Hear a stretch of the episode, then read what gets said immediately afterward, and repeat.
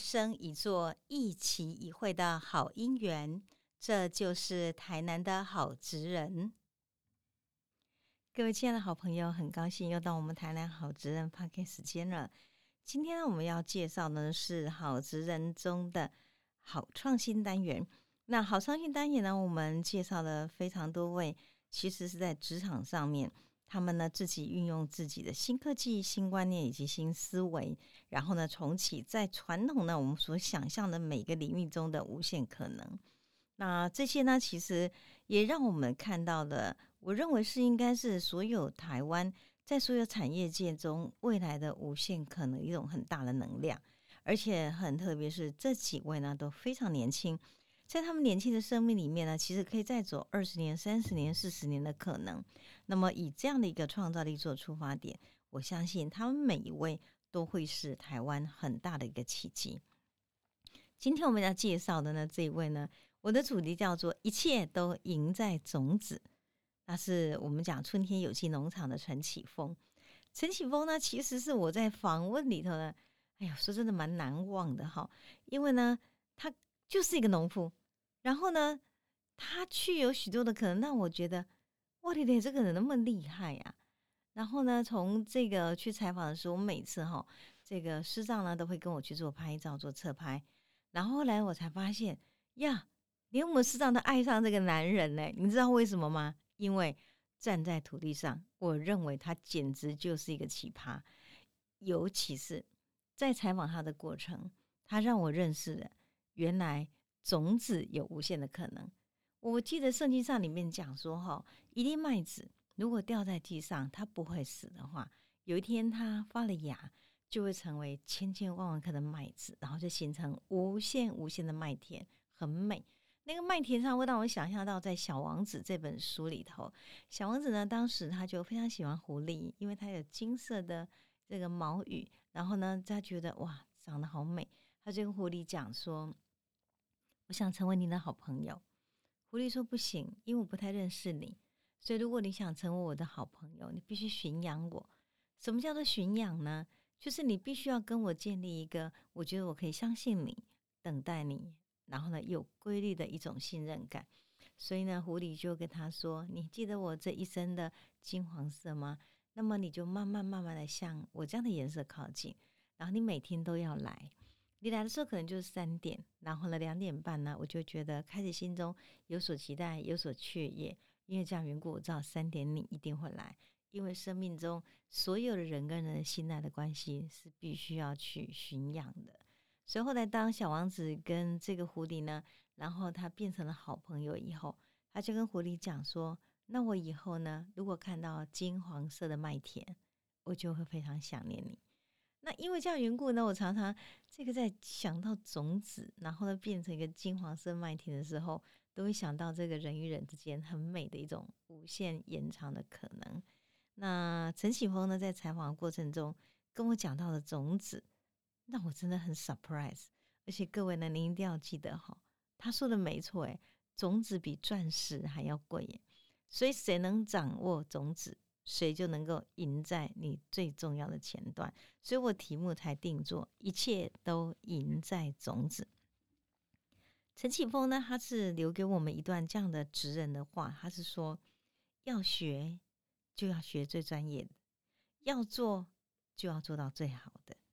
那我觉得蛮特别，因为呢，我们在上华区呢采访的这一位陈启峰的时候，我们发现他们家三个兄弟都很专业耶。陈启峰还有弟弟陈启川，然后呢，陈启宗，他们其实都是科技人。陈启峰本身是学工业管理的，弟弟呢是学我们讲的数位化的科技的。他们呢返乡了以后呢，利用这种工业管理跟数位化的专长，整合的先进的科技，树立了农业的新里程碑。那么早期的时候，他们是先经营一个春天的农场。现在不止春天农场了，复制了好多好多的春天农场在台南的地区。我也曾经采访他的过程中，有一次呢，就到那个盐水溪畔，他帮人家做的一个农场。因为呢，那个地方他就要告诉我他的温室是怎么样做处理的。然后呢，我也曾经到七股呢，他正在经营的农场上，安南区那地方也去看了。我就发现，其实陈启春、陈启峰呢，把他自己本身哈那么样的一个有机农场的概念，他拿来分享给许多人。所以呢，今天的农场不仅延续了祖辈跟父辈的务农精神，更重要的是，他在一个农场里头创造非常优胜美地的机会，让大家以人亲土亲的努力实践生命的典范。我记得当时呢，帮我介绍了陈启峰这个人的时候，那个是谁呢？那是我们现在的北区的区长李黄兴，他其实以前是善化区的区长。那有一次呢，我在那个善化呢，在做陶的时候在拉胚，然后呢，那个区长呢就跟我说：“美小师，你知道吗？我们善化区哦有一个奇葩。”我跟他谈完之后，我就觉得哇，他贼笑脸郎家里厉害，他种子就赢了一切的，他真的是用科技头脑去管理那个农田。后来因为这样故，我就把这个人记住了。所以后来等到我们要写台南好吃人的时候，我就真的巡部呢，按照李黄新区长的资料呢，就去找到了这个陈启峰。那我真的也很感谢区长做这样的介绍，因为其实陈启峰也开启了我今天对台湾农夫还有台湾农业的经营的很不同的想象，而且呢很大的赞叹。那这个谈起这个陈启峰他们的家世哈，那他会说他们的父辈跟祖辈哈，其实都是在养殖渔业跟我们养这个农田里头耕种。陈启峰呢，当时呢有跟我讲了一段话，印象很深。他说呢，在我们父祖辈的那一代里头，其实那是一个很男人的世界，情感藏在很深的内心，明明有很多的牵挂与不舍，但绝口不说。为什么这样讲呢？因为他的祖父呢是在台南的土城养殖渔业，种植稻米、香瓜。那父亲呢不想要留在土地上。所以父亲呢，当时呢就不愿意继承，因此呢，他就赴籍到外求学，最后成为公务人员。父亲跟祖父之间有一种断理，什么断理呢？因为在土地上面并没有父子相伴，所以呢，他的父亲跟他的祖父中有长期很长的一段时间无法妥协。那个无法妥协，其实连陈启峰后来回想，他也不知道为什么他们两个彼此爱对方。却没有办法去彼此讲出一点更温柔的话语呢？所以呢，因为这样缘故，价值观念无法妥协，他们总是不言不语，使得他的父亲从来不愿真的彻底的不从事农事，他任职在钢铁业界。那么后来呢，他的父亲这个在他的祖父呢临终的时候，到江湖病房去，陈启峰跟我谈了很长的那段。后来我们因为整个文章哈，这个篇幅的关系没有写，可是我个人对那一段我感触很深呢。陈启峰就说：“我觉得那是我父亲跟我的祖父最后一次生命中的妥协，毕竟他们是父子，所以父亲还是走到江父病房了，与他的父亲呢最后一次的告别。那么祖父去世了以后呢，父亲也提早退休了。提早退休了以后呢？”哎，他父亲也开始种植了耶，他觉得很讶异哦，因为父亲回到这一片养育、造就自己的土地跟亲人的身边，所以呢，陈启峰怎么去解读这样的情境呢？他告诉我说，那应该是他们父子呢失和多年之后，爸爸用这样的方式跟他自己的父亲生命的大和解，离开农地农田已经二十五年的父亲。到底是用什么样的心情，然后回头去耕耘家中的土地呢？陈启峰说：“我并不知道。”但是父亲说：“他欠阿公田里的事，欠阿公吼产里的石头啦，都是他伺候料。因为呢，如果更早一点，在父亲还在田里的时候，他就加入其中，也许他就没有这么大的遗憾。”所以陈启峰一直认为，当父亲拿起锄头的当下，应该是一份很深刻、很深刻的父子情深吧。那为了要把这片土地、这片田种好，他的父亲开始收集资讯，翻阅所典籍，也到改良场去上课。你看这种决心，多么大的一个补偿，跟我觉得跟父亲对话的心态。所以陈启峰后来常跟我说：“老师，我每次看到爸爸在田里面耕种的时候，我老觉得那一锄一锄之间，哈，好像是父子呢不言不语这么多年了。然后他现在用的锄头里头的去翻每一片土，去跟自己已经死去的父亲对话，那种感觉真的是非常的父子情深哦。然后呢，一九九五年的时候呢，陈启峰兄弟就陪自己的父亲。”参加当时台南农业改良场，就在我们现在林森路旧的林森路这边哈。他们呢开设第一届的有机蔬菜班，然后呢，国际后来也参加了国际自然美育基金会 M O M O A，还有中兴大学农场等等的课程，整整一期、两期、三期上了三期。我问陈启峰：“阿你不是他工业管理？阿恁兄弟呢？不是拢在这白领阶级？”他怎么跑去改良场上课？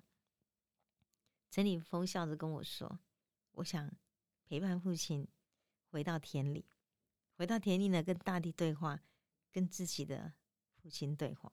我一直觉得哈，他们这一代哈，总共三代的父子情深，这让我真的在采访过程中非常非常的感动。那三十七岁那年呢，陈启峰决定回乡务农，单纯的动机只有。”希望多陪陪家人。你说要什么了不起的？其实唔 man 呐。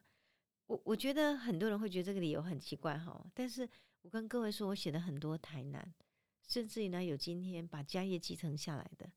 我想问他们：啊，你为什么要继承家业啊？像我记得那个林德董哈，林德董他现在这个主人，他事实上他也是怎么样？也是很年轻哦。原来他是做什么？他原来是一个证券行的经理，诶，打刚刚吹冷气哈，冷气温度是十九度，刚二十一度啊，这么凉快的一个好的工作环境，还穿着白领，他就回家接家业。我就问他说：“你们怎么回家接家业啊？考虑多久啊？”一共老师冷秒间，为什么？我的父亲在连德堂饼店的门口，两秒钟中风倒下去，我就回家了。为什么呢？哦，我不回家，谁继承家业？就把它给撑起来，到现在，所以你看这一百多年的家业，就是两秒钟的考虑，那两秒钟就是亲情。所以呢，他说动机很简单，我想多陪陪家人。他这样讲了。陈启峰说，许多人出外打拼好多年了，也不知道经过多少年，可是等到有一天想回家陪长辈的时候，时间都是错过了。他不想错过，他说：“我提早回来，我把想把后面的生活呢，用十年换回来。就是我不知道我跟家人还会再有十年，但是我提前回来，提前陪伴他们。我想这应该是他的父亲呢的活生生的例子，让陈启峰觉得陪伴亲情就是应该要及时。其实他起初做这样决定的时候呢，家人并不认同。”但是陈启峰就说：“我就是想试试，因为呢，在他从小到再大的一个印象中，哦，他一直觉得父亲是一座非常扎实、横在眼前的大山。阿爸轻轻几座山，就讲是这样子。那开始务农的时候呢，他就做了。其实父亲有他自己的严肃跟威严存在。老一辈的父亲为人不贼哈，很寡言。”可是父亲每次呢，看他回来务农了，啊，就来损损快的产地在冲上？父亲话很少诶，总是在一旁默默的盯着看。陈启峰说：“哈，一种感觉跟他卡加片，我觉得眼光射过来那样，让他觉得我不敢松懈。为什么？我更想要借着自己的努力，在父亲的眼中下证明我自己是有能力的。所以一种记忆哦。”一直是被皱纹爸爸看，所以他就想说，我就跟这份工作搏搏看嘛。所以天天在菜园里面周旋，他终于找出一个好方法：我如何种菜能够种到成为一个优质农妇，成为我自己的品牌呢？几年下来，他的方法就是严格管理温室，筛选种子，精心调配种子的种植时间，还有。不要忘了，他学过的工业管理，他把整个工序的流程表格化，所以整个菜园中能够很清楚列列出 SOP，所以在他的管理之下，产能多少、行销业绩都可以得以掌控，所以因此呢，就会使他的今天所这个行销的这种业绩呢不断的攀升，全年都有收成。所以我就发现哦，你要说陈启峰是回来务农吗？我觉得不是耶，他应该是把他擅长的工业管理呢运用在务农这件事情上。他有给我看他整个在管理中的工序流程表格化，诶，都记得迄个亚迪桃阿贝的工序流程表格化，还有呢菜园管理 SOP，他都是做到了。所以你说他有跨界吗？想来是没有诶，为什么？他也只不过是。把工业管理放在土地的菜园上，如此而已，不是吗？那么其实呢，在他所有施行的许许多多的新农法中，他自己最津津乐道是种子优生优胜学。我自己也觉得这个是我很厉害，超级佩服。所以我以下讲的草种子优生学，然后眼睛给他听哈，哎呦，真的是超厉害的。他是这样讲说哈，以一般高丽菜来讲。高丽菜是七十天的收成，但是经过它种子的优生优胜学之后，它可以做到四十五天就收成。你看时间差这么多耶！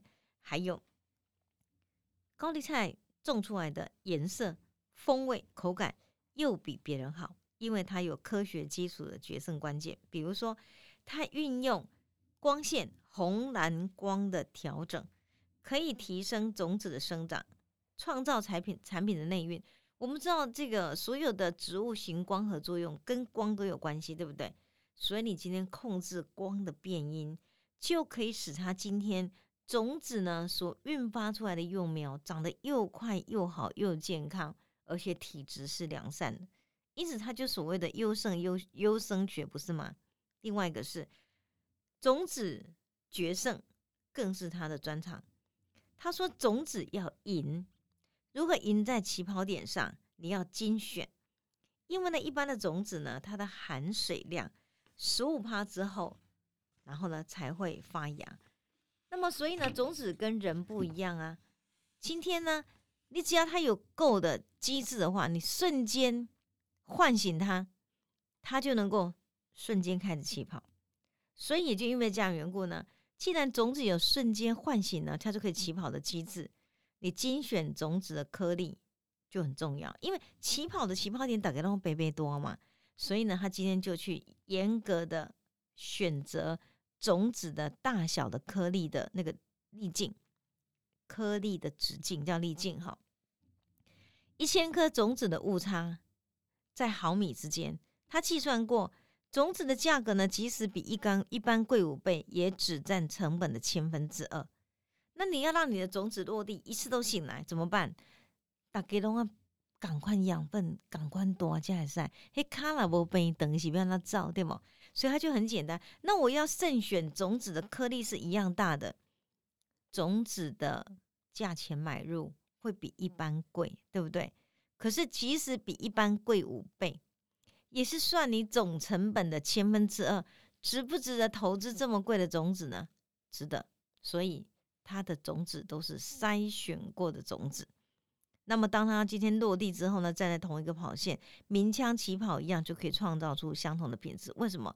大家的能量质量是一样的。哦，公开干单的呀，卡拉杯灯哦，金价造型大家都杯水，不是安尼吗？就这样子，因为这样缘故呢，精选种子是值得的。所以第一个是种子要精选，即便精选的过程中，种子价钱也许比原来的没有选过的种子。啊，你让老五多量色量吼差五倍也是值得花的，因为这个成本价比起来它都值得。另外是渗条，所谓渗条就是说，今天透过呢定量的加湿，然后呢让种子在零时差的情况之下发芽。我刚不是说种子要水量十五帕才会发芽吗？因此它透过一个定量的加湿加水渗透那个水哈，让种子呢临时就可以。这样马上零时差就会发芽。我要它什么时候发芽，它就什么时候发芽。为什么？它已经有足够的水量了。另外一个是照例，所谓照例呢，就是把这个培的管理呢，比如说我们今天你要培一个种子，你要让它肥大，对不对？因此呢，这种培让它肥豆肥大的管理过程呢，提前在种子里面就让它肥大起来。我们简单讲是说，人讲哦，要肥爱肥的头前啊，肥的水就是水的幼意呢，它就这个意思啦。所以呢，把一颗种子哈脱胎，让它更早呢有一个保护力的话，因为这样缘故，种子的粒径从原来的二点一米米达到三点五一米，达到四点五一米。如果能够做到这样，种子播下去，你根本就是靠卡连气球，就只是安成的、安心的等待收成了。什么意思呢？我先讲种子够好肥，够好多，是原来人是二点一，现在我变成四点五。那你想想看，这个种子金家吼高补一个高多，不就这样？那我我今天放下去有什么问题？它一定长得很大的嘛，因为我已经施肥在前了。所以因为这样缘故呢，他觉得这个就是他今天呢去处理种子的一个非常好的策略。他曾经讲到过说哈。光是一个种子，他达到的纯益、纯利哈，都可以有三百趴。所以你要知道，如果你能够掌握种子，农业是没有竞争对手的。所以这是他蛮厉害的地方。所以我才说他是一切赢在种子。